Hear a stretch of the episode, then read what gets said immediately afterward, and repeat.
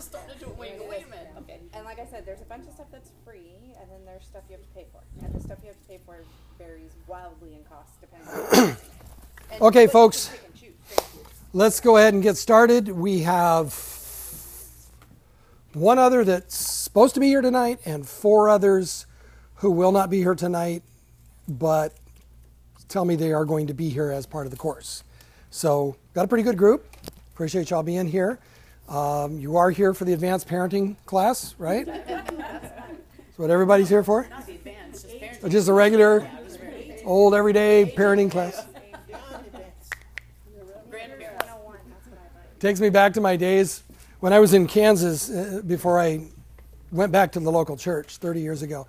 I did about 15 guest speaking uh, slots a week, and usually on about eight different subjects, ranging from Bible to all sorts of family topics because it was for the Family Support Center.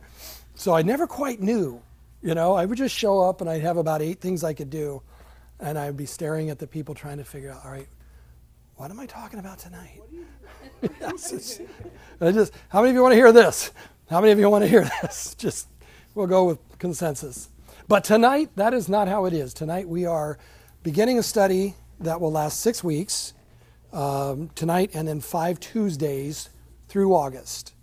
And uh, that will take us up to Labor Day, but not beyond. And so for six weeks, we're going to be looking at the first three chapters of the Revelation of John. Um, we'll talk about why the first three chapters in just a minute. Um, I am recording this. I looked for the recorder that you're so used to seeing me fumble with, and I can't find it. It's supposed to be on my desk, but it's not. So I'm recording this on my phone, and Lord willing, tonight or tomorrow, I will be able to download it and have it uploaded. Um, but we'll see. Yes, thank you for laughing at me. I appreciate that. Always, always like it when people just, you know. No, that was laughing. That was laughing. Snicker is chocolate, peanuts, and caramel. I know. Okay, so welcome to you guys, and welcome to those of you who are listening online, including uh, four or five of you who have contacted me.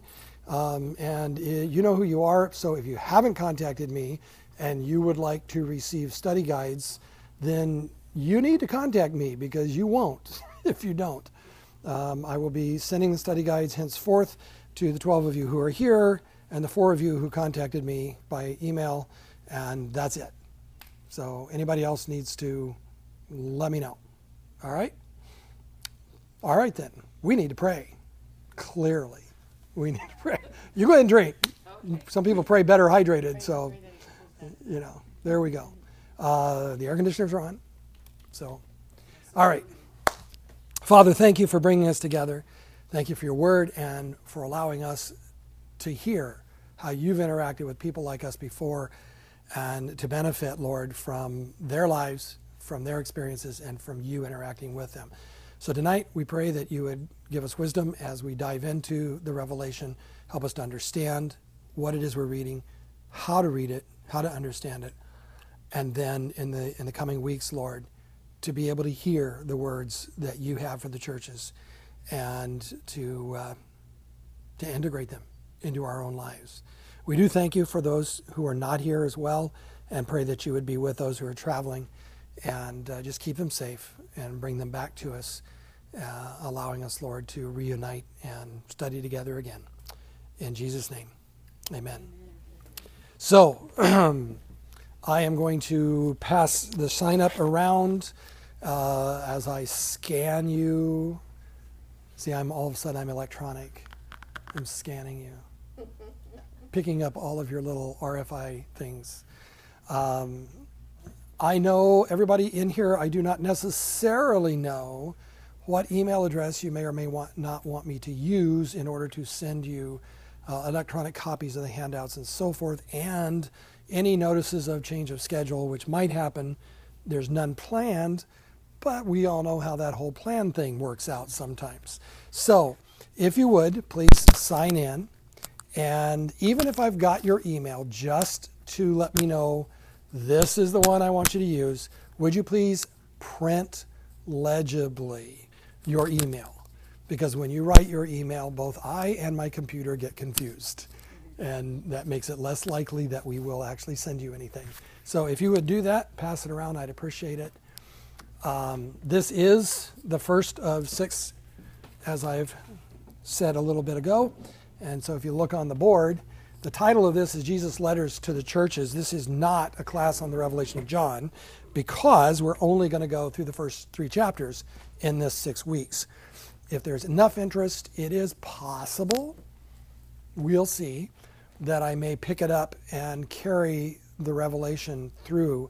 Um, but a number of you, as I'm looking at you, probably half of you, have been through that study with me in the last five years. So I try not to just repeat the same thing over and over. Uh, so we'll talk about that in about five weeks as to whether we take a break for Labor Day and then pick up on the other side with uh, the rest of this letter or move on to another thing. Uh, so, Revelation chapters 1 through 3 is the main thing we're going to talk about. Today is the introduction, and I will give you a schedule. Um, I know I've got it. There it is. Everything I'm giving you tonight, I will email you either tonight or tomorrow um, so that those of you who prefer electronic copies will have them. And if you've been in one of my classes before, you know that this schedule should be considered tentative until after the final date.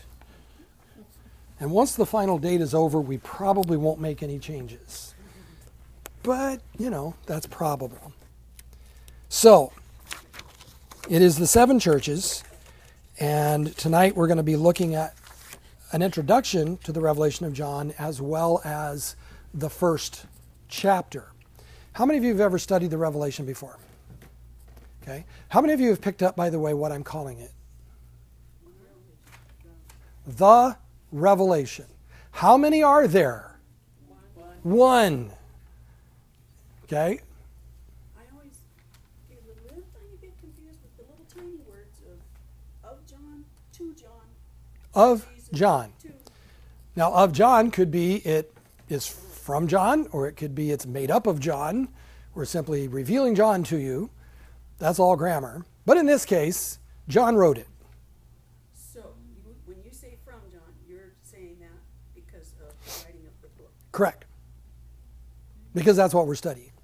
Just, but just, just the, mi- just the actual, the actual writing of it, because all scripture is God breathed. So it's God breathed scripture written by John.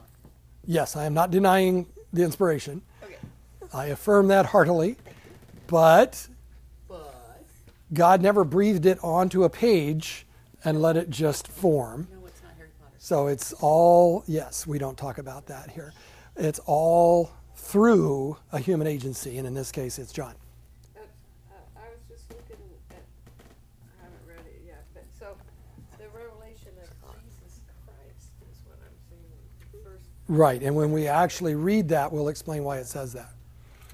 because it was revealed to John Correct, by correct. So why don't we call it the revelation of Jesus? If you wish to, feel free. I'm simply going with roughly 2,000 years of tradition. Because you know how I tend to just go along with what everybody says. Yes, mm-hmm. that is my bent. Humph. Humph, I say to you. This is- this is what it's going to be like? Is that what it's going to be like? I hear it. All right. Now, the rest of the of the uh, five weeks, you'll notice there's three of them where we're looking at one church each, and two of them where we're looking at two, and that makes it fit. But there's seven churches. We're going to see that again and again, even in the introduction. And so next week, and I do have a study guide for that. I did not put one out because I wasn't sure who was going to be here, but I have one for you to take home to prepare for next week, and uh, that will be for the the letter that Jesus wrote to Ephesus. Now, I'm pretty sure everybody in this room has been through one of the classes that I teach, and I'm not changing in any substantive way my style. Um, if you think I need to, please talk to me afterwards. But otherwise, I'm gonna I'm gonna just gonna go through this.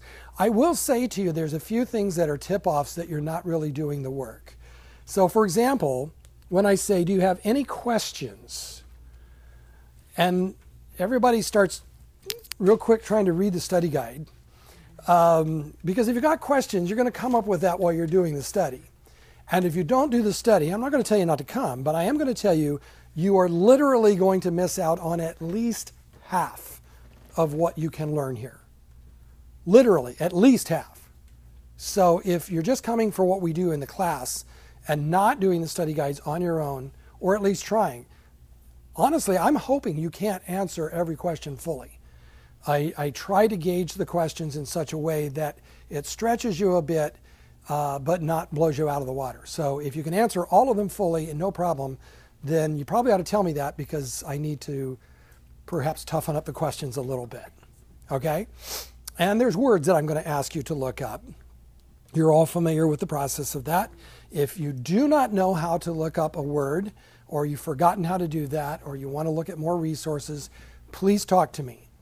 But what I'm going to be doing frequently is saying, are there any of the words that were very important to you, you'd like to share, or that you want questions about? You should know that by the time you come in because you've done this study. So if you're if you're like you're looking at all of these and as though it's the first time, it's not going to help you much. Okay? Because I'm going to skip half of them probably unless you tell me, yeah, that was important to me, or I don't get. Even if you got the word, you looked it up, you know what it is, and you're saying to yourself, all right, so why did he put that one in there? Bring it up. Because every week I'm going to start off with what questions do you want me to address? And there's reasons for every one of those words to be there. I do not just put them there to fill up a quota of words. And so if you if you're not seeing a good reason for it being there, we probably ought to visit that. So let me know. I will also, unlike the uh, study guides I do for Sunday mornings, uh, they have little discussion starters, and then they have the study part, and then they have the taking it home, which is the application part. Um, this is a, a bit deeper. I'm expecting more out of you than the average person who does that study guide. Um, and, and frankly, I already know all of you can do that, so that's a reasonable expectation. But we do need to be asking constantly, so what? So this is what it says, and this is what it means. Now, Lord, what am I to do with this? So if you're not seeing that, then when you get to that last question that says, What questions would you add? Then I recommend that you add the so what. Okay? But please do read the questions first because numerous of them have tucked so what into the question. So I'm not separating it to, there's a whole application section because hopefully what we do is we get used to the idea that we apply the whole thing. Does that make sense? Okay. So, as we get started, are there any questions that you might already have about the revelation of John or if you've read ahead about chapter 1? If you, if you didn't read ahead, that's fine. This is the first class. But if you have and you've got questions, that's what we're covering tonight. So, anybody?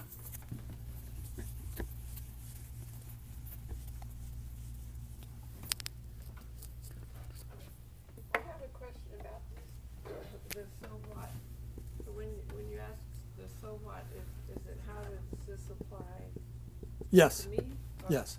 How does this apply in general? or Yes. Both or? both and. When I when I re- respond or when I bring up so what, I'm referring to uh, something that I've taught many times, and I know some of you have heard this. That there's three questions that if you answer them, you know you studied the word. What does it say? Okay, that's objective. What does it say? What does it mean? That is also objective. This is not what does it mean to me. Who cares? Honestly, and, that's not sarcastic. It is the word of God. It is not about us, or at least not only about us. On the other hand, absolutely it applies to us, both corporately, and that's the in general. So one of the questions we ought to be asking is, you know, okay, as a body, what does it say? Especially when what we're studying is Jesus' own words to specific churches. By churches, I mean congregations. not the body of Christ as a whole, but just the ones next week in Ephesus. And so he's narrowing it down. We can learn from that, or we can make the same mistakes that they do.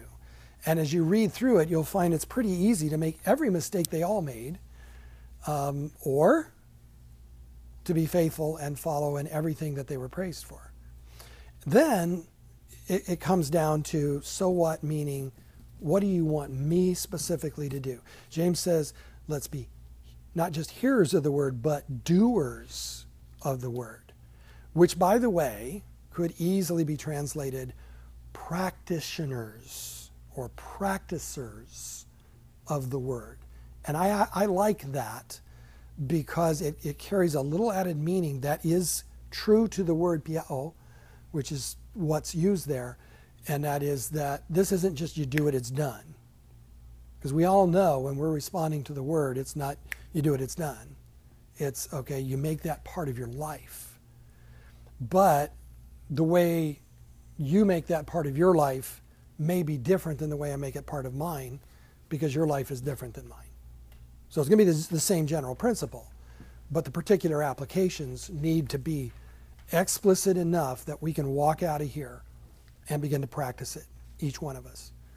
So honestly, if, if you have a night where you're sitting there looking at that and saying, I just don't get how this applies to me at all, I'm going to walk out of here and have no idea how to practice this, please bring that up. Because that means I'm not doing a, a good enough job zeroing in on that section, and you're giving me feedback that will help me do that. Okay? All right. Now, let's talk about the, the letter to John for a little bit. Um, I have here another handout. Isn't it amazing? I just have handout after handout. This one is called An Introduction to the Revelation of John. Um, I will own that it is actually part of a New Testament survey class that I taught some time ago. So, those of you who were part of that class, you may actually have this floating around somewhere. Course, I could have changed part of it too.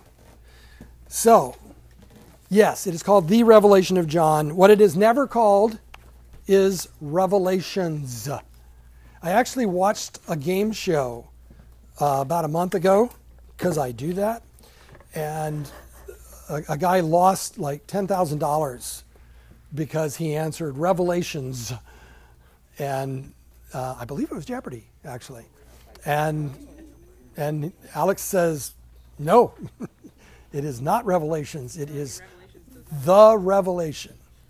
So there is no book in the Bible called Revelations. It doesn't exist. Okay? If you persist in calling it that, it will be like the proverbial chalk on a blackboard to me. So if you really want to get under my skin, then go ahead, because I have to forgive you anyway. But please don't do that, because it really bothers me. Okay. The background it is written by John. Which John? Okay. The Apostle John. What do we know about him?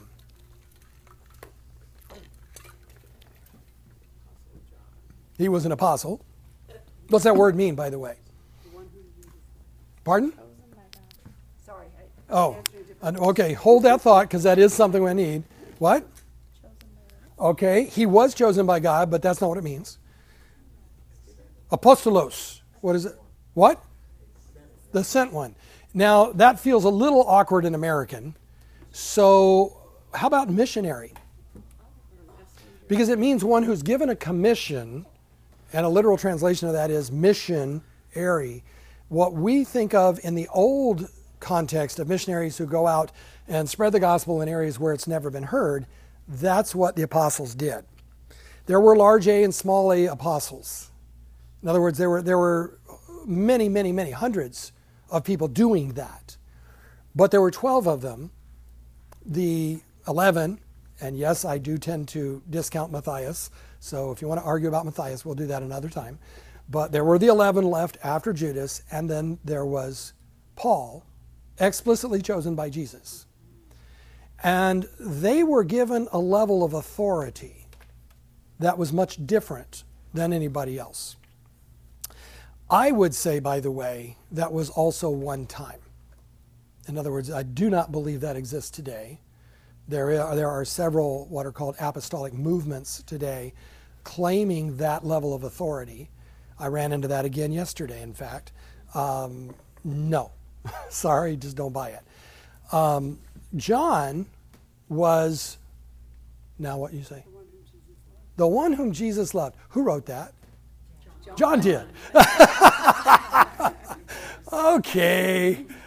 So I'm going to go with it because the Spirit did guide him in this, but it is interesting that he's the one who described himself that way.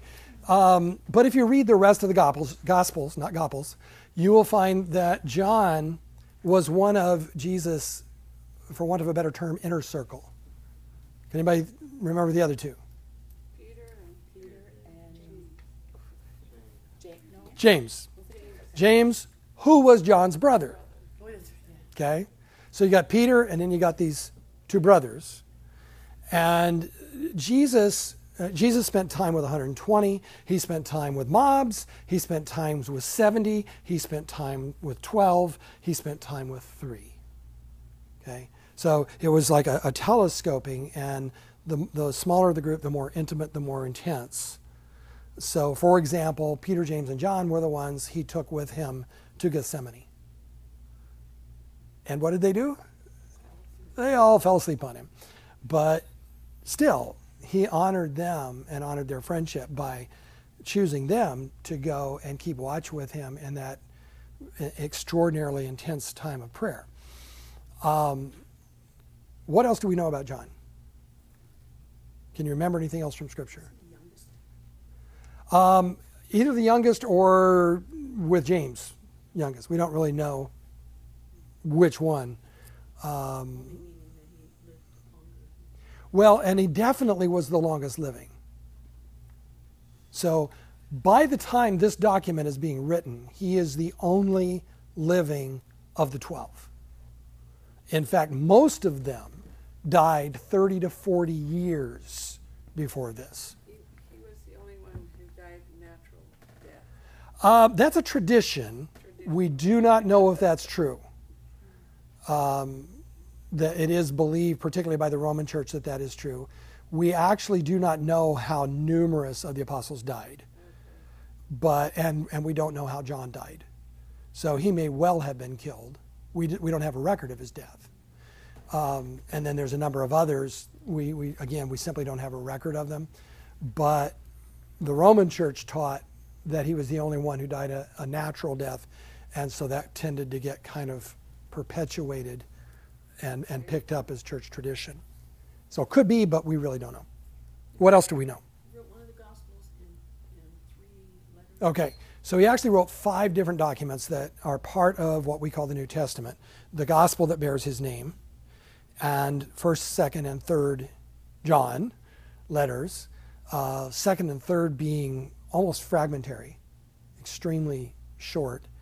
Um, and there are themes that go throughout those five documents, um, particularly the four, because there's obviously something very different about this one that we'll address in just a minute. But uh, the other four, and they're written in extremely, uh, and I'm going to use this term in a grammatically inappropriate way, extremely Koine Greek, which means common. In other words, John was a Galilean fisherman. He didn't even speak Greek, to the best of our knowledge, until after the fall of Jerusalem when he was forced away. And that was minimum of a decade, possibly two before this. So by this time, he's living in Ephesus, which is a Greek dominated city in uh, Asia Minor. Um, he's, in, he's in exile when he wrote this, but his home was in Ephesus. And um, he wrote as somebody who, he wasn't a scholar. Compare his writings to, for example, Luke's, who was a, a trained physician, or Paul, who was a scholar. And there, it's the difference between reading uh, Reader's Digest and a doctoral dissertation. And so, for those of us who are uh, studying Greek, we pretty much always start with John because it's just a lot simpler and easier to deal with. John was he had a nickname other than the, the, the nickname he gave himself as the disciple Jesus loved, but he had another one Son of Thunder, Aramaic Boanerges. Um, he was actually one of two because his brother got the same nickname. And does anybody remember why? Yeah, most notably the lightning part. Um, they're headed south to Jerusalem, and Samaria doesn't want them. By the way, the Samaritans were much more hospitable when they were moving away from Jerusalem. Do what you want with that, but that was a very normal thing for them because um, both ethnically and religiously, they really, uh, to put it mildly, disliked one another. So when they were setting their face to Jerusalem and heading that direction, they sought shelter and they were denied it. And John, full of faith, one cannot question his faith, turns to Jesus, whom he knows to have the power, and says, Lord, you want us to call down lightning and have them destroyed? You know? He's all excited about it. And James doing the same thing. And so they got the nickname Sons of Thunder for that. John had another nickname before he died um, that he was known as, uh, he's, he's more known as this now. Does anybody know that name? Pardon? No, that was actually James, the brother of Jesus. Um, but no, this was one that we don't have any real evidence that he was called this at this time. But he was called this fairly soon after. And it had to do with the content of what he wrote. John the Beloved. Uh, close. The other way around. The apostle of love. Not that he was beloved, because now we're back to I'm the one Jesus loved, but because he taught so clearly and so consistently that the mark of a follower of Jesus is love. The word, by the way, agape, pretty much, well, in his teaching, entirely. And I find that really fascinating from a guy who was called the Son of Thunder because he wanted to show his faith by destroying and killing thousands of people. People change. And it was pretty cool that God changed him. So, the purpose was to show what must shortly take place. We're going to see that in a minute in 1 1 as an encouragement to Christians under persecution. Um, the date, we're probably talking, and I don't think the date is even on here, is it? Well, shame on me. We're probably talking the end of the first century. So I've seen anywhere from 95 to 100 AD.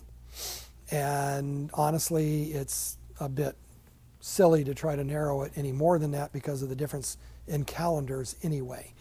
But it is, in all likelihood, and believed to be this by 2,000 years of Christian teachers, the last of the New Testament documents. It was written during a time of persecution, particularly that which was being instigated and enforced by an emperor named Domitian. Now, to, to put that in context, this is 30 to 35 years after another emperor named Nero killed Peter and Paul. So mean, we're talking a lifetime later. And this is one of the reasons why um, there was a tradition that John would never die, because he was an extremely old man at this time. Excuse me. During this persecution, John, being the last living apostle, was known as pretty much the leader of the church. There was no authoritarian hierarchy. There was no such thing as a bishop of anybody, except in the sense that bishop meant overseer, elder, uh, shepherd, and then there were groups of them over each congregation. So he was the last apostle. He was the last one with the authority of having been explicitly sent out, to use that term, by Jesus himself, and given authority by Jesus himself in order to do what needed to be done. Um, he was not the last, but maybe the last, and we don't know in terms of the apostolic power and the various signs and wonders that were uh, that were performed, for want of a better term, uh, in order to point to the veracity of what they were teaching. Um, John was one of those guys who could do things like that. God had given him the capacity, for example, to not pray that somebody would be healed, particularly for a certain amount of money, but to walk up to somebody who couldn't walk and never could, grab their hand and yank them up, and the guy walks away. That was the kind of thing John had. And so you, you can imagine the impact that this man had. Domitian was not an idiot. Domitian knew that he would create a martyr in the modern sense of the word, meaning somebody who died and everybody rallies around them as a, as a uh, rallying point, as a, as a motivating point, if he simply killed John, because he certainly had the ability to do that. John was an expatriate Jew, and the reason he was expatriate is because the Romans destroyed Judea. So it was certainly not that they liked them a lot and were afraid to hurt their feelings. But Domitian did not want that kind of martyr. He didn't want that kind of stiffness reinforcing the faith of the church. So instead, what he did is he simply got him out of the way and sent him to an island called Patmos. Uh, Patmos still exists today. We know where it is. Always, it's always been there. It's one of those, one of the few places where if you go to the Middle East today in the so-called Holy Land and they say this is where such and such happened, it actually is. Because usually, if they say this is where this happened, you pretty well know that's the one place in this entire continent that did not happen. Because it's the tourist industry making this stuff up. Patmos is Patmos, just like Crete is Crete. It's never changed. So he was sent in exile on Patmos, and uh, he was not free to leave the island. If he tried to leave the island, he would have been stopped because it was an enforced exile. You're an apostle. You were sent to establish the church. You are the last one. And you have this shepherd's heart. And you have the body that you know of all across the Roman world suffering at the hands of the Romans because of their faith. Explicitly because of their faith. The one thing they had to do in order to get out of the suffering is sacrifice to Caesar. As soon as they did that, denied Christ as the only Lord, they're clear. They simply had to deny their faith. Because if they didn't, Caesar could not count on their loyalty to what was called the imperial cult. It was, I know I can count on you because you are devoted to me and you worship me. And that's how the emperors, particularly in the first century, tended to operate. So they were persecuted. John wants to certainly not stop the persecution, he can't do that, but encourage them. How do you do that? If John wrote them a letter that was designed to be taken from Patmos, taken to the mainland, passed around all of the churches of Asia Minor, and then passed over to Greece, and passed over to Rome, and then passed to North Africa, and passed over back to Israel itself, and said, God is on his throne. Domitian is temporary. Domitian has no authority God does not give him. Domitian has already lost. God has already won. So you hang in and be faithful, and you will be joint heirs with Jesus himself, heirs to the kingdom of God. What do you suppose the Roman guards are going to do Yeah, there's no way in the world. He's there to keep him quiet. They're not going to let that happen. So, what John did instead is he wrote a letter, um, and the first part of it is letter form, but very quickly it takes on, obviously, an entirely different tone, an entirely different shape. And as we read it, we look at it and we're, we're flabbergasted. It's like, what? Because it's extraordinarily symbolic. It relies extremely heavily on numerology. Everybody know what numerology is? Assigning mystic or um, other value to numerical quantities. For example, seven. What is seven? Completion, perfection. Okay? And this is pretty much universal, by the way. I don't know of a culture, there's cultures all over the world that practice numerology, and I don't know of one of them that says seven is terrible, horrible, awful, or an evil sign. By the way, if you can never quite make it to seven, to completion, what would that be? Incomplete. It would be incomplete, perpetually, eternally incomplete. So, those of you from your mathematical reservoirs, what would be never quite able to make it to seven? Yeah, point six six six six six six six, or two thirds.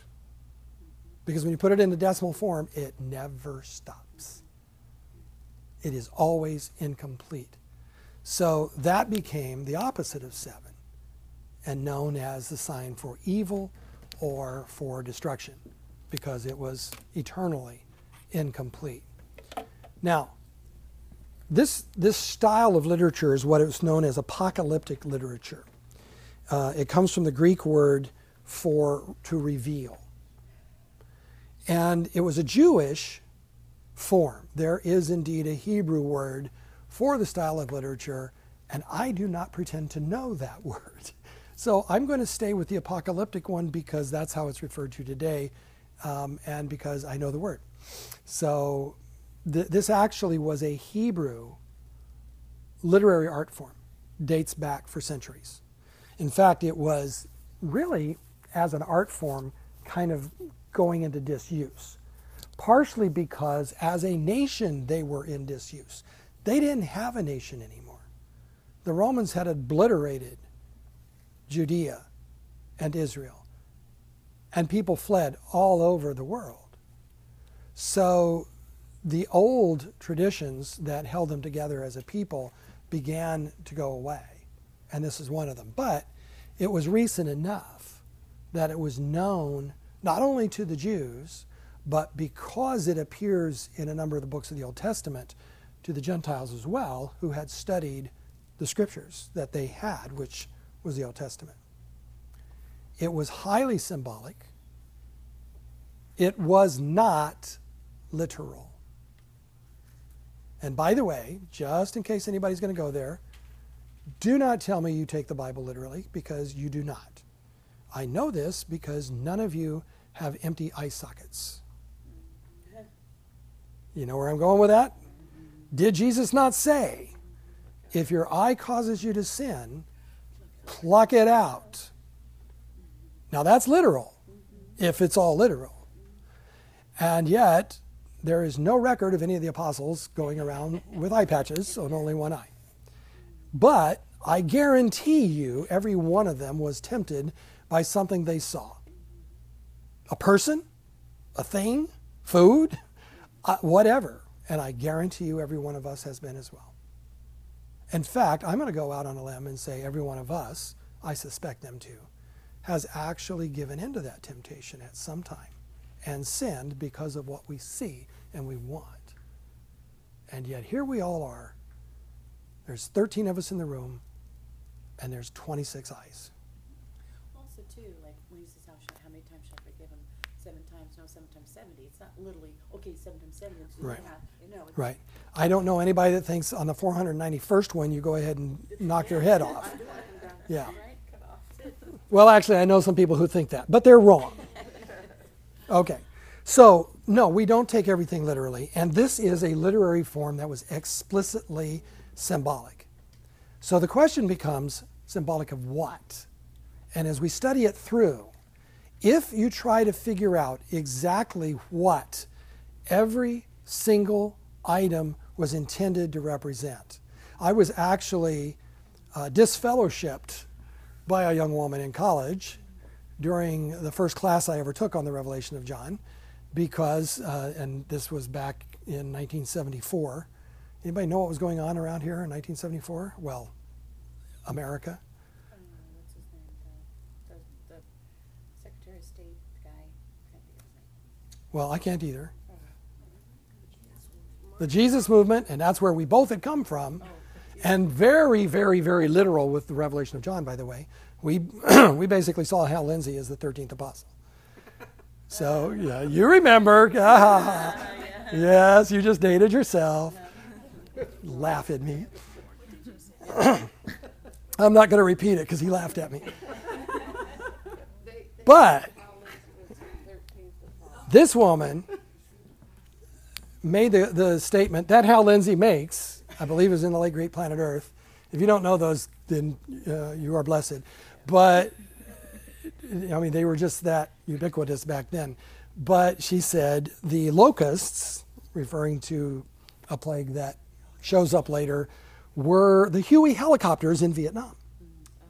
And I said, I have my doubts that the revelation of John explicitly refers to Huey helicopters in Vietnam and nothing else with that symbol. And she said, I mean, literally turned to me and said, You are no longer my brother. Oh dear. And it's like, okay. I just, no, I actually, I don't think I ever said anything. I just stared at her. Yeah. I was a, uh, I was, I had just finished my freshman year of college. I was technically a sophomore. It was my first class in my sophomore year because it was a summer class, and and I'm just looking at her like, what? But that's how strongly people can hold on to these interpretations. Okay. Now, in this section, we're not going to get into the heavily apocalyptic part of the book. But if we do go into it, before you say, please, let's study that, let me just tell you right off that's where I'm coming from. And by the way, that's where the vast majority of the church has, has come from for 2,000 years. It's basically only the last 150 years that people started going weird on, uh, and by the way, you're thinking of Kissinger, who was 666 I remember number one. our, our church history professor proved that Kissinger couldn't have been because using the same formula that I don't remember who came up with the formula, but that whoever that was used proved that it was the academic dean of our college who was the Antichrist. And just to throw another kink in there, if you read the scripture carefully, you'll find there's not just one Antichrist. Oh well. Okay, so I say that only because we need to understand the nature of this book. All right? But what we're going to be looking at for the first three chapters is much more direct and less symbolic. It is, it is a little indirect in that he never singles out the Romans because the letter's not going to get through if he does. Okay? But we're going to hear some very clear messages. All right. There's an outline there, some notable passages. I'm going to skip over them. Uh, well, no, I'm going to briefly go. The term Alpha and Omega, we're going to see that tonight. Uh, the seven churches is what we're going to see for the rest of our study this six weeks. The 666 shows up in the 13th chapter. Babylon the Great, have you ever heard of that? Yeah, that was not a compliment. uh, Babylon was great. Uh, symbolically, it was, by the way, it, it didn't exist then. The Babylonian Empire was like three empires ago in terms of being conquered, hundreds of years. But it had been so great that as a historic symbol, everybody still understood it, particularly Jews. Because Babylon was not only the empire that conquered the Persians, which was the empire that conquered Judea, but the empire that sent them back to rebuild the temple. No, the other way around. Babylon conquered them and then held them, and then when the Persians conquered Babylon, they were sent back. So Babylon figured very, very heavily in the history of, Jew, of the Jews. Um, the millennium, the thousand year reign, chapter 20. Um, today, views on the revelation typically revolve around how people see that parti- particular um, item. I want to say figure of speech because I think it is a figure of speech, but then that sort of betrays where I come from. And uh, again, I've been disfellowshipped by people who say, if you don't think there's a literal thousand year reign on the earth, then you can't be Christian.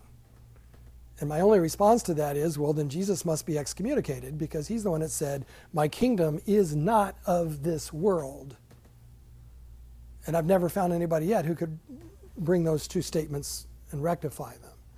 So, thousand year reign on the earth, what is that about? It has great meaning, but it is central to this letter, to the revelation. The new heaven and the earth. The, the, the existence of a new heaven and earth is not figurative. We know this because of Jesus' own teaching in passages where clearly he was not being uh, metaphoric, he was being very direct. But the descriptions of them are. And I will come back and say this any description of heaven and any description of hell is metaphoric. They're both beyond our grasp. So heaven is basically think of the best thing you can possibly imagine, and it's better than that. And hell is think of the worst thing you could possibly imagine, and it's, and I'll say, way worse than that. So there, anybody who says I get hell, I understand. No, you don't. And if you think you've been through hell on earth, you better hope you never have to experience the real thing. So we can say, because you say the new heaven and earth, so the new earth is heaven as we know it? Well, that's not what this says. It says the new heaven and earth. So I, I'm going to stay with my words because that's actually a quote. And no, I don't believe the scripture ever teaches that heaven per se, that earth becomes heaven. But then we have to go back and look at what heaven actually is, and that's a whole other study that I'm not going to go into, so I'm going to leave you with that look on your face. Somebody should have taken a picture of that, by the way. It says, what questions do you have? It doesn't mean all the time. Well, It means, it me aside on a different occasion. I well, I didn't say I was going to answer them. We will have a chat. We will have a chat. Okay. And then warning against adding or subtracting is interesting. The very last passage of this um, says anybody who adds or takes away from this book is cursed. Okay. Which, again, was an extremely common thing to do in an apocalyptic book. Okay. Um, the Revelation is the last book of the New Testament. And so many people take that as a statement about what happens to the entire Bible. Now, I wouldn't argue that when you try to take away or add to Scripture, you're playing with fire. You're talking about God's Word and you're usurping the authority of God, and that cannot end well for you. But that passage isn't saying that. That passage was about this book, this letter, because what we know as the New Testament didn't exist. It had not been assembled yet at that time. So we've got to remember we, we have a tendency to read ourselves back 2,000 years and assume everything then was for us and about us, and it, that's just not true. Yes, So you're saying that statement was primarily for Revelations itself, for what? the book, to not take away For for what? Revelation. the revelation. There you go. For the revelation. No, I'm saying it is period for the revelation because that's what it's in. That's the book it was written in. Um, the the assembly of of the books was something done years and years and years and years and years later by Christians, and there was different orders. This just happens to be the one we ended up with, and we have absolutely no evidence anywhere that the Holy Spirit cares what order Now, what's in it, of, of course, but I mean, the Revelation could be the first book. Um, I, I believe, by the way, the Revelation is at the end, and I think this can be documented because it is known to be the most recent, the, the, the newest of them. So we know that was the last one written, so it gets the last place. But other than that, it, it's somewhat arbitrary. So, yeah, that's what I would say. Okay, um, there's a number of approaches to the revelation of John. I'm, I'm not going to, for time space, go into all of them. I'll leave you to look at those. But if you really want to talk about them further, well, next week I'll start with what, you know, what questions do you have? And who knows, I may actually respond to it. it's possible. Okay, so now we see if I can reaccess my. Oh, look at that, it came back up. Revelation chapter 1, verse 1. And I'm reading out of the NASB just for consistency and because I want to. So uh, if you're reading out of a different translation and something significant, significantly different is there, feel free to pop your hand up and say, wait, what's that about? Um, what? Well, actually, the, the title in the Greek is simply the word revelation. Singular, not plural. But just not the, just revelation. So if we really want to zero in on it, we just pull away. Actually, and then this one says revelation of John. This this Greek text, but don't believe that's in all the text. Yeah. Okay. So, the revelation of Jesus Christ. Whoa, somebody already pointed that out. So, what we're doing is revealing Jesus. Okay? Everybody understands that, right? So, it's of John because he's the one who receives this revelation and then passes it on to the church, which is extremely uh, understandable because he's the last apostle, which God gave him to show to his bondservants. Anybody remember that word? Those of you who've been in other classes? What is the word? Okay, doulos, what does it mean? It can mean slave or bondservant. And on honestly, which one it is depends on whether you're reading something written by a Gentile or a Jew. Because the Jewish heritage was you cannot have slaves as the Romans did. They had rights, they had legal status, and you got them for seven years and then you let them go, no matter how you got them. Whereas the Romans, the Greeks, their practice of slavery is more what we tend to think of as slavery, which is basically they owned that person, period. There were no rights, there was no status. The status was that of property. Um, it was not, by the way, racial ever. Uh, you could be Roman as citizen, have the citizenship stripped from you for various crimes, and then be sold into slavery. And it did happen. So it, wasn't about ever about ethnicity or race, it was about power. Okay. But in this case, in bond slave, it was about service. And a bond slave who is permanently, because a bond slave could go past that seven years. How did that happen? Anybody remember? Yeah, but why would they pierce their ear? because they want to be there. It was voluntary. So when Paul, for example, refers to himself as a bond slave, he's, he's in essence saying, okay, I gave myself to him as a, as a servant. I mean, he didn't have the literal hole punch that the rest of them did, but he's claiming that status. And, and anybody who gives themselves to serve the Lord, uh, we're, we're not kidnapped, we're not forced into it. We're given a choice. And that makes being a bond slave very important. And so this became the way that people saw themselves with regard to Jesus. So God gave him to show to his bondservants the things which must soon take place. And he sent and communicated it by his angel to his bondservant John, who testified to the word of God and to the testimony of Jesus Christ, to all that he saw. Blessed is he who reads and those who hear the words of the prophecy and heed the things which are written in it, because the time is near. Okay? So there's your, your introduction, generally, where John writes, This is what happens. He refers to himself in the third person, which pretty much, I think, was universal for his writings. I'm trying to remember if he ever did that first person. I cannot think of a time he referred to himself first person.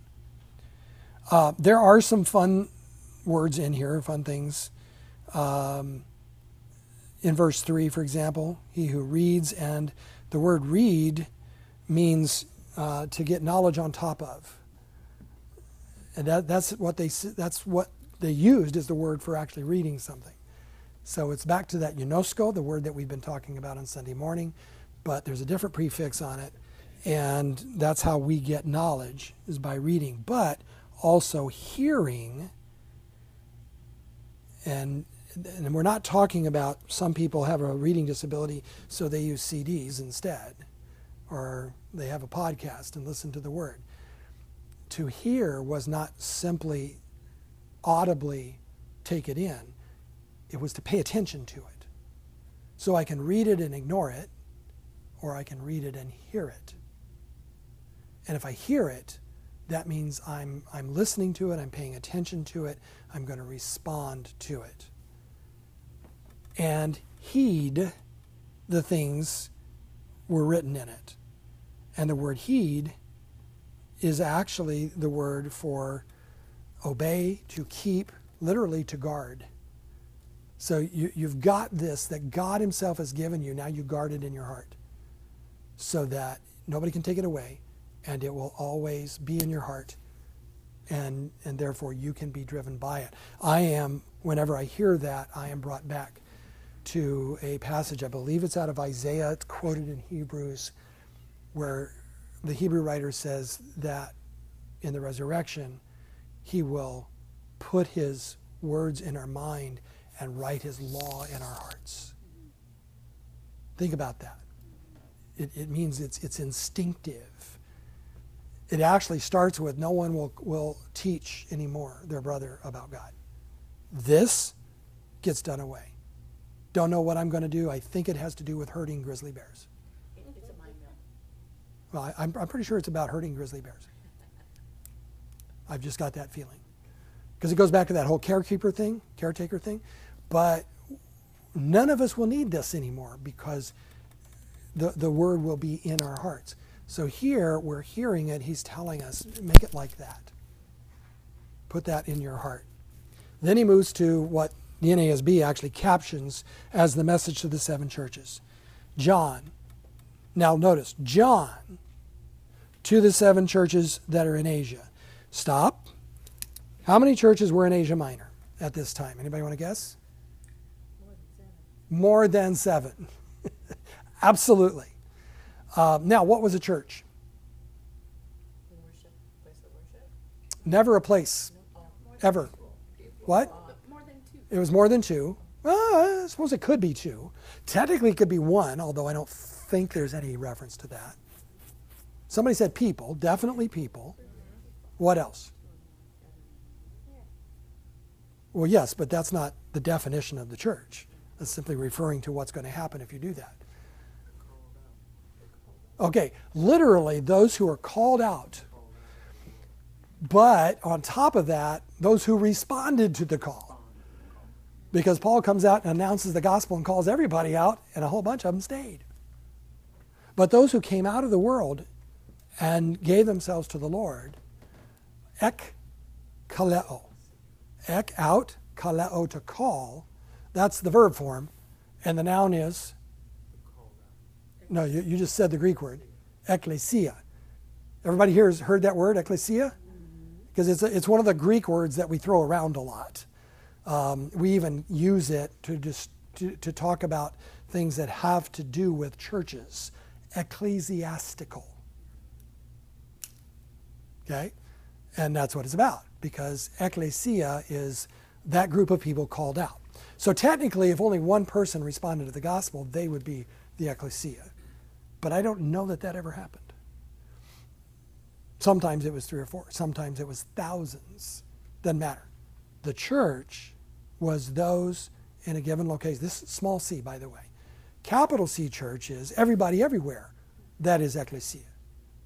But when it says the church in a specific place, as we're about to see referred to, then it's those who were called out in that place. In that time, you did not have separate congregations. It was not about a building, ever. They had buildings, by the way. I, I hear this all the time. It's hilarious. You know, it was hundreds of years before people met in buildings. Really? What exactly was the temple?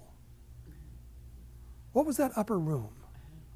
What about that place in Ephesus that they rented where uh, Eutychus fell out of the window bored to death? What's the definition of, You know. houses, what's the definition of room? Well, th- there were buildings. That's what I'm. Yeah, there was always, from the very beginning, buildings. Uh, the church in some places was four or five people, and, and in other places, the very beginning was tens of thousands of people. But it was never churches. It was the church in Jerusalem. It was the church in Ephesus. It was the church in Laodicea, the church in Colossae. There's only one group of people called out in that place. And even though they weren't perfectly united, they were not fragmented the way we see it today. Um, something we probably should be very, at least, grieving about, if not ashamed of. So when we talk about the churches in Asia, why does he say the seven churches? And by the way, what's Asia? Okay. Why is what we call Turkey called Asia? And by the way, Turkey has nothing to do with a big bird. Just so you know. yeah. The Roman name for what we call Turkey, and it actually wasn't exactly that, but it encompassed all of that, was Asia Minor. And then it became truncated as Asia. Everybody understood when he said Asia, that's what he's talking about. So he's referring to a Roman province. Now, when he did that, he says to the seven churches there. Why, if there's more than seven, does he say to the seven churches? What's that about? Seven is a number of completion. Okay, seven is, we would call it a round number, except in our system it's not. Um, but it is, yeah, it's, it's like, this is to the church, period. So when I'm talking to specific churches, but I want that understood, this goes for everybody, then seven would be the number. Seven geographical regions. Um, yeah, except honestly, we read that back into it. You'll see that in a lot of books written in the 20th century or 19th century.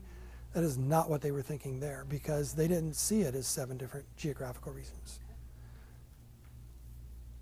So we, we, we have ways of trying to make that fit our modern Western mindset. And the reality is, they weren't modern Western people. Yeah.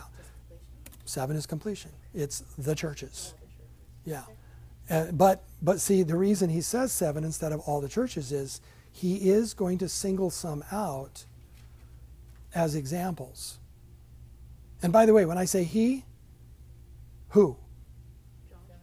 Well, John writes it. Yeah. It's not John's letters to the churches. It's Jesus to the churches. So, you know, John's the mediary, but th- this is coming from the Lord. Is it possible to, that he's thinking it's more, not, I mean, seven is a completion, but also in naming specific churches, that it's more likely that that letter will get out because they're Possibly. thinking he's not gonna have, eh, he's not sending it to everyone, he's sending it to this, and that, that influence will be mitigated because it's, it's a small. Perhaps.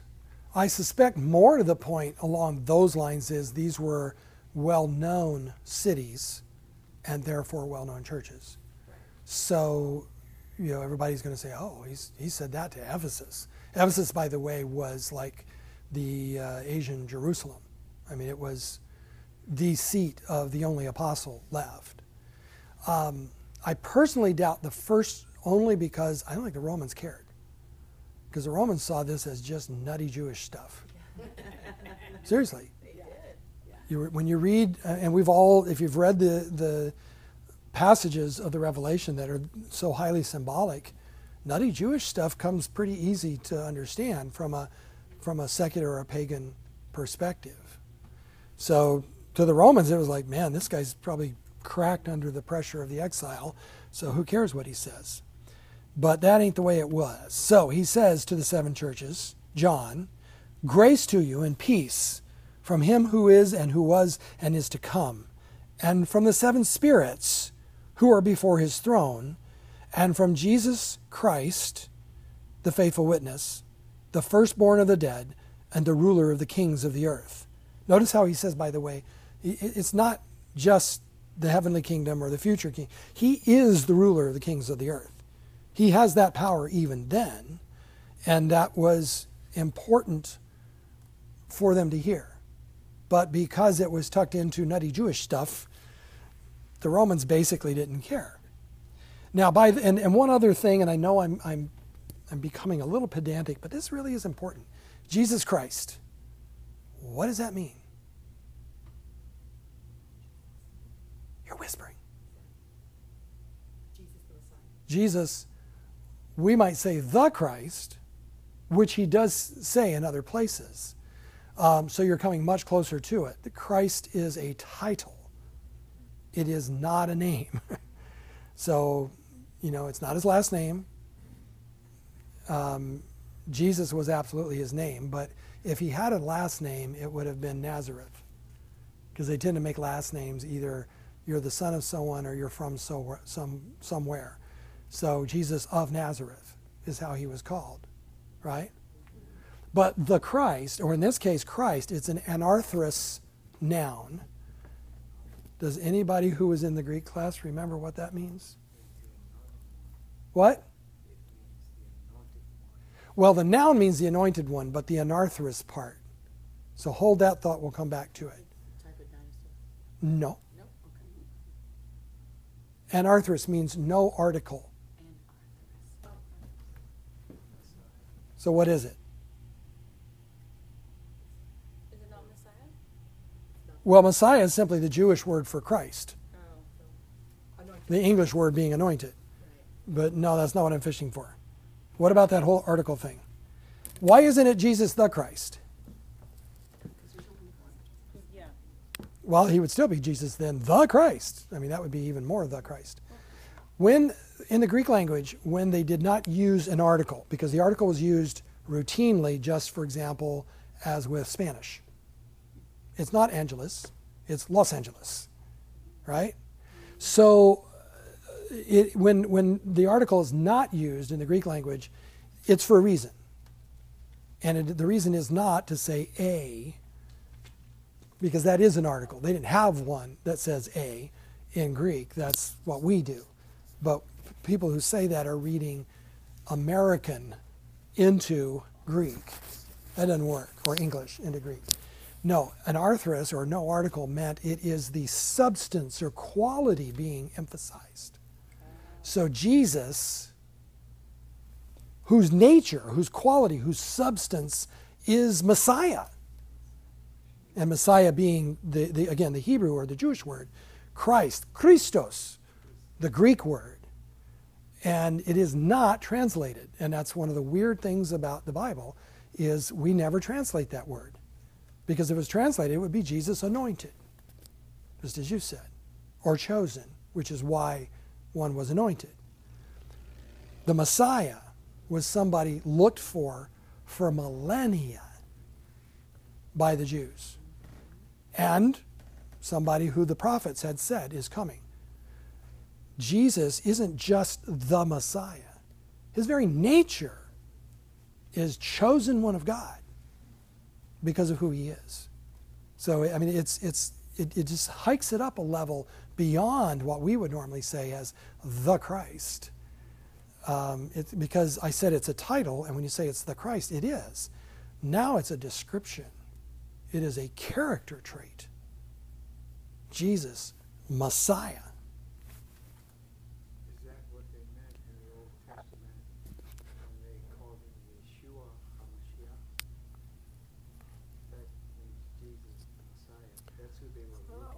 Well, yeah, and in the Old Testament, what they meant was Savior, Messiah, because that's what Jesus means. Um, but on the other hand, remember how Jesus came to be named Jesus. Because the Holy Spirit didn't leave that to, to, to accident, because this tradition is there. So his very name is Savior, and yes, then he's Mashiach. Mashiach is how the Hebrews, even today, I believe, would pronounce that word. So Messiah is like Jose for J O S E. You all have Spanish friends named Jose? There's San Jose up north near the Bay Area. That's the English way of saying something. We, we do this weird thing with these translations is we, even when we're using the foreign words, we still say them the way we're going to say them. Oh well. Inconsistency. Okay, so he is he is Christ. So um, it is from the seven spirits who are before his throne and from Jesus, Messiah, the faithful witness, firstborn of the dead, ruler of the kings of the earth. To him who loves us and released us from our sins by his blood. And he has made us to be a kingdom, priests to his God and Father. To him be the glory and the dominion forever and ever. And then, Amen. What does that mean? Let it be so. And it, it is a rallying cry. When everybody else reads it, they read, Amen, Lord. And then literally are going to pray, Lord, make that so. Behold, he is coming with the clouds, and every eye will see him, even those who pierced him, and all the tribes of the earth will mourn over him. So it is to be. Again, Amen. By the way, why is is anybody else reading New American Standard? Why is that in caps? Because it's an Old Testament quote. So if you look up the footnote, you'll find where it's from. It's in Daniel, and uh, again, this is a a Jewish apostle writing to a group of people who were either Jewish Christians or the majority of them Gentile Christians who had been influenced by the Old Testament. So they got that. Okay. And then he says, I am the Alpha and the Omega, says the Lord God, who is, and who was, and is to come, the Almighty. He now makes this statement about himself, and he says, This is who I am. Um, that obviously has become a phrase that is used, well, actually, the Alpha and the Omega. What, why, what, is, what is that? If you were going to translate that into conceptual English, meaning the, the, the equivalent of that in English, what, it would, what would it be? The A to the Z. The A and the Z. And of course, everything in between. I'm the first and the last. Because Alpha, first letter of the Greek alphabet, Omega, the last letter. And who is, who was, who is to come, which is a description of eternity. It is a claim to deity. And then he says, the Almighty. It is a word that means omnipotent. It does not mean stronger than others. It means you can't be stronger. So everything he's saying there is a, a clear claim to deity. Then, it, it, and again, you, you get the um, labeling of the New American Standard, the Patmos vision. John explains, I, John, your brother and fellow partaker in the tribulation and kingdom, uh, and kingdom and perseverance which are in Jesus, was on the island called Patmos because of the word of God and the testimony of Jesus. I was in the Spirit on the Lord's day, and I heard behind me a loud voice like the sound of a trumpet, saying, Write in a book what you see, and send it to the seven churches Ephesus, Smyrna, Pergamum, Thyatira, Sardis, Philadelphia, and Laodicea. And then I turned to see the voice that was speaking with me. And having turned, I saw seven golden lampstands. And in the middle of the lampstands, I saw one like a son of man. And there's a footnote there. Do you guys have a footnote? What does a footnote say? The Son of Man. Or the Son of Man. Okay? And, and what does that tell you?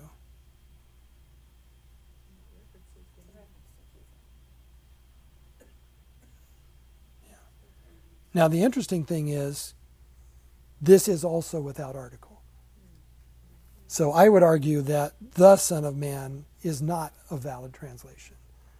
It is an Americanism, but it's not what's being said because the Son of Man misses what's being said. Uh, Son of Man, by the way, is a title. It was Jesus' favorite title for himself, but it is a title that dates back in use to the Old Testament. And yeah, yeah, yeah. Well, and the reason is, why would Daniel be quoted a lot in this in this book? Yeah, about half of it is apocalyptic literature, so it fits very easily. Okay. So um, I'm going to repeat verse 13. In the middle of the lampstands, I saw one like Son of Man, clothed in a robe reaching to his feet, and girded across his chest with a golden sash. His head and his hair were white like white wool, like snow, and his eyes were like a flame of fire. Color and imagery are also mainstays of apocalyptic. So even this, you're hearing this apocalyptic type of thing, but it's a code. For example, white hair means to us what? Yeah, age. What would white hair mean to them, do you suppose? No. Now, forgive me for being quite so that's there, but you see, what we just did is we read ourselves back to them. What is another thing that white connotes? Purity. Okay. Now, there are places where white would be used of age, but it's generally going to be stated as such. Here, purity is the big deal. And so, you know, this flowing hair and the robes, they're all like that. It's, it's because of purity. But, by the way, like a flame of fire, fire is also a symbol of purity. Because guess what fire does? It burns up goo. Impure things tend to get burned up in fire. It purifies. Rather painfully, if it happens to be you, but nevertheless, it purifies. The smelting process is to purify metal through fire. And the word for that is the word used to, for purify in about half of the times it appears in the New Testament. So it was a big concept. His head and his hair were light like white wool, like snow, and his eyes were like flame of fire. His feet were like burnished bronze when it has been made to glow in a furnace. And his voice was like the sound of, of many waters. Think of yourself by the ocean or by a, a roaring waterfall and, you, and, and the power of that. In his right hand he held seven stars, and out of his mouth came a sharp, two edged sword. And his face was like the sun shining in its strength. So, what was what is what the sword part? Okay. So the sword came out of his mouth and it was sharp and two-edged. So there's two ways of looking at that. Way number 1 is he literally is standing there with his big sword coming out of his mouth. I mean, let's be real. If we're going to say this is literal, we need to take it all literal. That's what it means. And nobody believes that. So, of course, we don't do that. But what is a two edged sword? Why, how's it different from a one edged sword? Okay, it cuts two ways, it's double sharp. It takes a much more skilled person, it's a much more fearsome weapon. Okay? So, in the hands of a skilled warrior, a two edged sword is far better than a one edged sword. But there's a passage in the scripture that talks about the word itself as a two edged sword. Pardon? Well, it is truth. I don't know that that, that, that doesn't encapsulate the whole thing, but it is certainly considered truth. But it, it says it is able to separate even between bone and marrow. Which, by the way, there's needles over here at Kramer Kaiser that will do the same thing. I can tell you from personal experience, but that's not the same. Um, for them, that meant the ability to uh, to be very wise, to be very discerning, to to even to be able to judge and understand, to fully grasp, fully understand. So it's a symbol of a couple of things. The sword is what? Is a symbol in Scripture. The sword. The word. Okay? But a two edged sword, the, the connotation of that is to raise it to a higher level, to be able to use it in a way that perhaps we can't. Um, because he is skilled in that. Because he is not reading and learning the word, he is the word. Because remember, the word, word, is logos. And with a capital lambda, that very concept of logos, ironically, also a translation of logos concept, that was what they called Jesus. So he is the Word. He's not just somebody who knows the Word, the Word comes from him. Okay. Verse 17. When I saw him, I love this. When I saw him, I had a list of questions and I brought them to him and I said, Lord, I've always wanted to ask you. I just I just can't grasp that. And I used to say that. I mean, years and years, I had a literal list. it's like, Lord, I'm going to ask you all those. No, you're not. John, by the way, what was his relationship with Jesus? His best friend, the beloved disciple. He's the guy writing this. What does he do?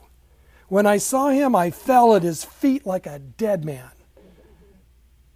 And he placed his right hand on me, saying, Do not be afraid.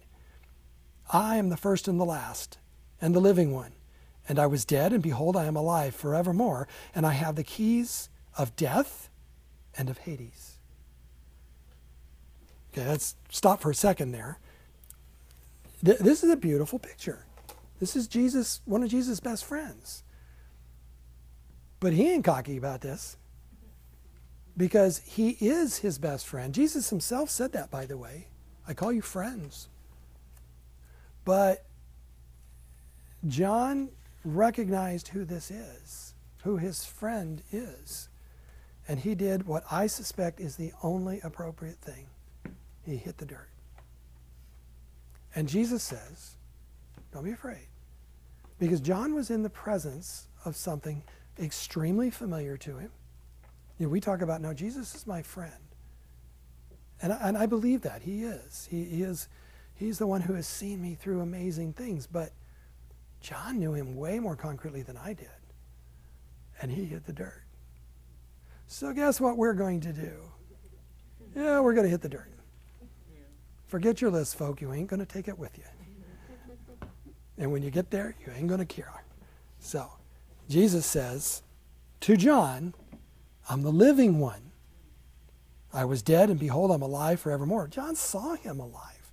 But Jesus is saying this not just to John, but to everybody. I have the keys of death and of Hades.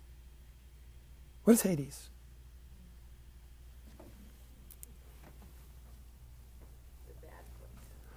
Uh, sort of. The, the Greeks um, had that concept, and we translated hell sometimes. But our, our concept of hell is it is only for those who have been judged and condemned, right? Um, yeah, it's like the in because purgatory is not for those judged and condemned. It's if you're judged, you don't get to go to purgatory. Right. Purgatory is like a way station to heaven. Um, it is the land of the dead. Pure and simple. The, the Hebrew Sheol. See, they, they didn't have a very advanced theology of the afterlife for the simple reason that God hadn't told them. They believed, or most of them, the, the Sadducees didn't believe in an afterlife, but most of them believed, okay, there's, there's something after. We don't know what it is. But The Greeks had this concept of everybody goes to Hades. And it was a shadowy place. It was not a place you want to go because, of course, death is a place of, of shadow and darkness. Says all the people who've never experienced it. I mean, it, it is. It's an attempt to describe what happens to us by those of us who have no idea. That's Hades. But it was co opted to not just mean the place of the dead, but to mean hell, to mean the, the judgment. Jesus says, I have the keys. The keys means I have authority. Person who carried the keys was either the owner or the steward of the owner, and it was a symbol of authority. I get to decide if this gets locked or unlocked. I get to decide who goes in because I have the keys. You don't.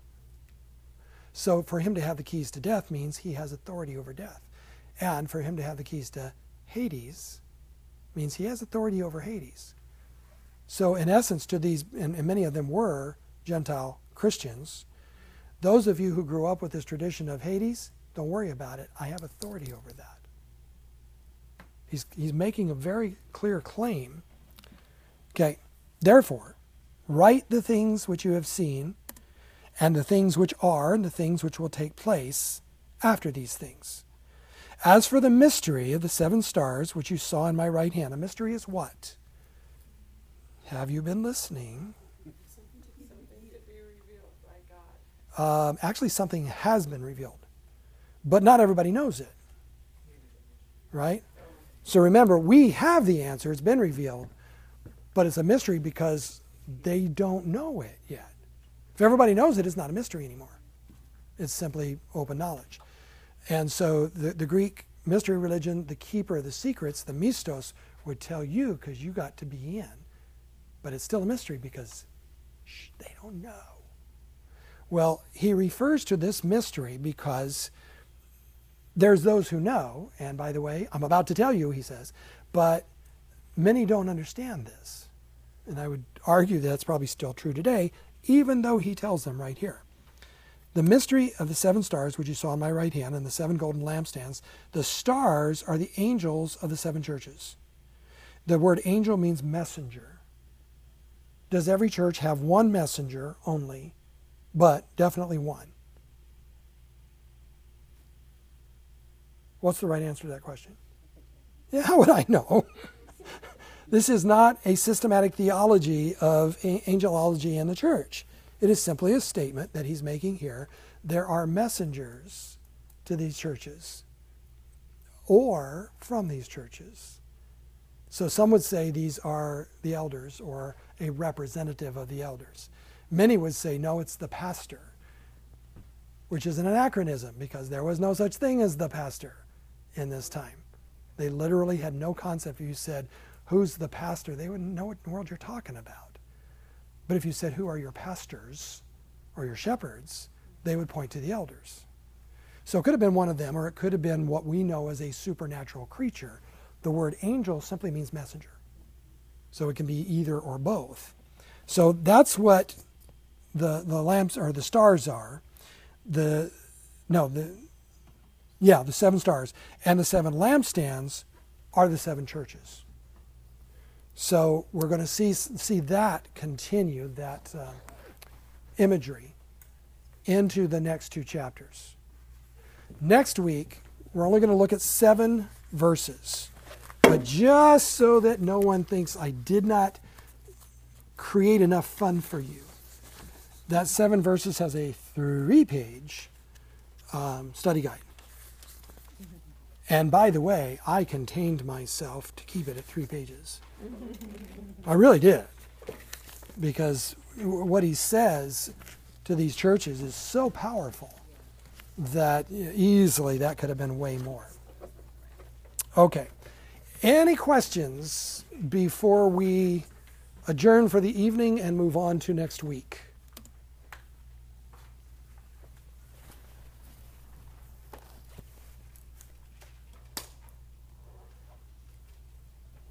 Okay,